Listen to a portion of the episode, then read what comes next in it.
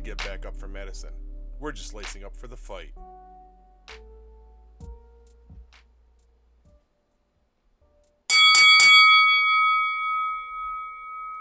Thanks for tuning back in. I'm Paul Showens, and this is round four of the fight. When we ended last episode, we were preparing for the Maryland trip. Kristen had relentlessly been planning and replanning every detail of the trip the hotel, the accommodations, the appointments, the best route to get to the appointments and back. We even tried to find fun things to do while we were there to make it more bearable for everyone involved. Finally, the day came. We loaded up and hit the road. It was a rainy October morning. The trip was relatively uneventful until we crossed into Pennsylvania. My cell phone rang. It was my doctor's number. I took the call and absorbed more bad news that we didn't need at this time. Congratulations, Paul. You are a diabetic. Well, that's just fucking great. Hand me a diagnosis to juggle while trying to focus on the task at hand. Okay, so it's time to compartmentalize. Put my problems away for now and deal with Madison. From then on, the rest of the drive was grueling. Took us eight and a half hours to make it to Baltimore, but we arrived at the hotel around six, got dinner downstairs in the restaurant, and were in bed by 10 o'clock. The next morning, we had everyone up by 5.30 and out the door by 6.45. We arrived at Johns Hopkins by 7.45. Racing through, we had time to uh, take everything in. And that campus is amazing. It looks like a hospital out of one of those medical dramas on TV. I expected to see Dr. House come limping out of one of the rooms. We checked in, if you can call punching a few keys on a touchscreen checking in, and uh, had a brief stay in the waiting area that's bigger than my house. We were brought in for our first appointment. Was with Dr. Lee, our geneticist. She's kind. She's a, a, a tiny Asian woman who has a really sweet smile and is incredibly kind to my children. But she put Madison through a battery of genetic tests that included a lot of blood work and mouth swabs. Madison was a trooper with her blood draw. She climbed up in the chair, pushed her sleeve up, defiantly stuck her arm out, and said, I'm ready for the needle. No one had to hold her down or sit with her. Nothing. She just sat there and stared and watched as they took her blood. It's sad that this has become what normal looks like to her. She's such a brave kid.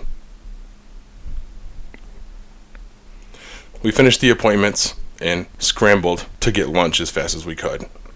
After that, we met Dr. Barananos, our neurologist who would quickly become one of our greatest allies and a dear friend.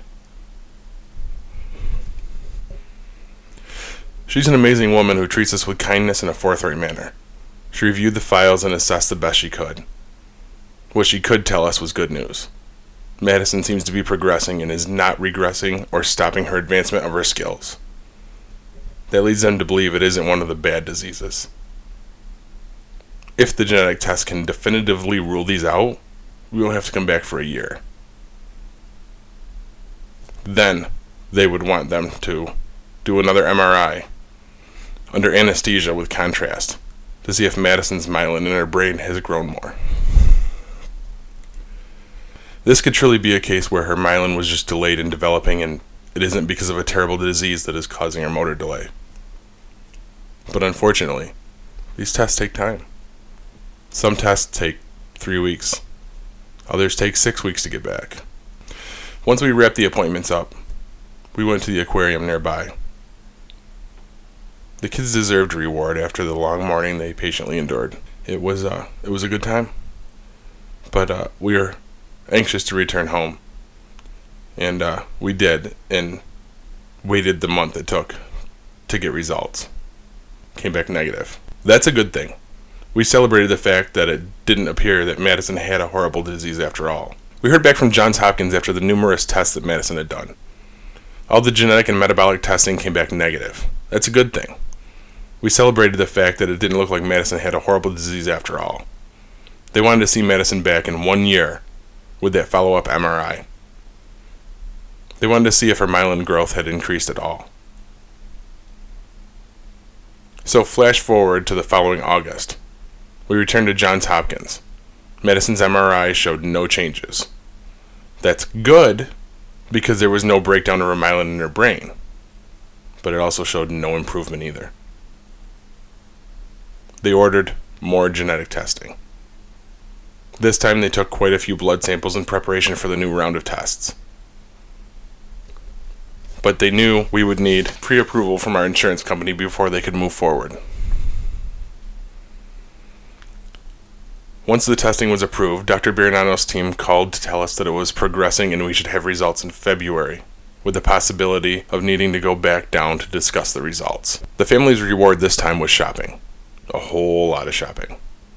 There's a really big mall right outside of Baltimore, and we spent the day there. The kids got sufficiently spoiled, and Kristen got to check out a slew of vintage boutique type stores that she'd found during her research. I had a list of comic book shops, but we never made time to find those. We returned home, and life went on. In the meantime, Madison had started kindergarten and has been doing great. She has physical therapy, occupational therapy, and adaptive PE at school. She loves going to school and wakes up every day with such excitement to go. She's a happy, relatively healthy kid that's just enjoying her life. February rolls around and the results came in. They're still inconclusive. So now, the team wanted to see us back again in August. This time, they were determined to get some answers. They wanted to do some intense genetic testing. They were going to cross reference Madison's genes against Kristen's and mine if we would allow it. Is that even a question? Damn right we would allow it. We made the trip for the third year in a row. We found ourselves sitting in that familiar exam room with Dr. Lee. She had a lot of papers for us to sign before we'd be allowed to do this final round of testing. She had concerns and needed to talk with us about what could come from this, what we would learn through this testing. We listened to everything she said. Kristen, calmly. Me, not so much. I had a bit of an attitude, and it was very, very obvious. I couldn't help myself. I was terrified, and it was my defense mechanism emerging. But in the end, we confirmed that we wanted an answer, no matter the cost. Dr. Lee warned us that there was only a 25% chance that they would even find anything. We were starkly aware of the consequences and we agreed that this needed to happen. Now. Through tears, we confirmed and signed paper after paper. They took all of our samples, and we were sent back home with the knowledge that it would be somewhere around four months before the results would come in. With all of our appointments concluded, we packed up and headed for our next destination. That destination was the Great Wolf Lodge. Yes, it was expensive, but the girls deserved it. We immersed ourselves in it for the next 24 hours. Places like a mini Disney World.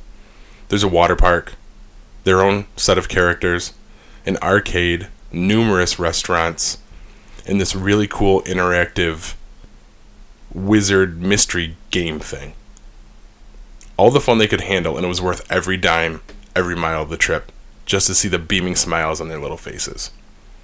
It was a great distraction, but the shadow of the testing hung over me, just out of reach.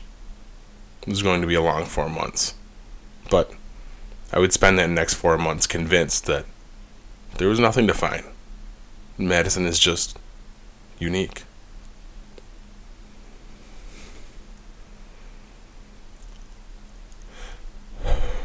I couldn't have been more wrong. But We'll talk about that next time. Join me back here next month for episode 5 Beaten Bloody. Until then, I'm Paul Showens, and we're just lacing up for the fight.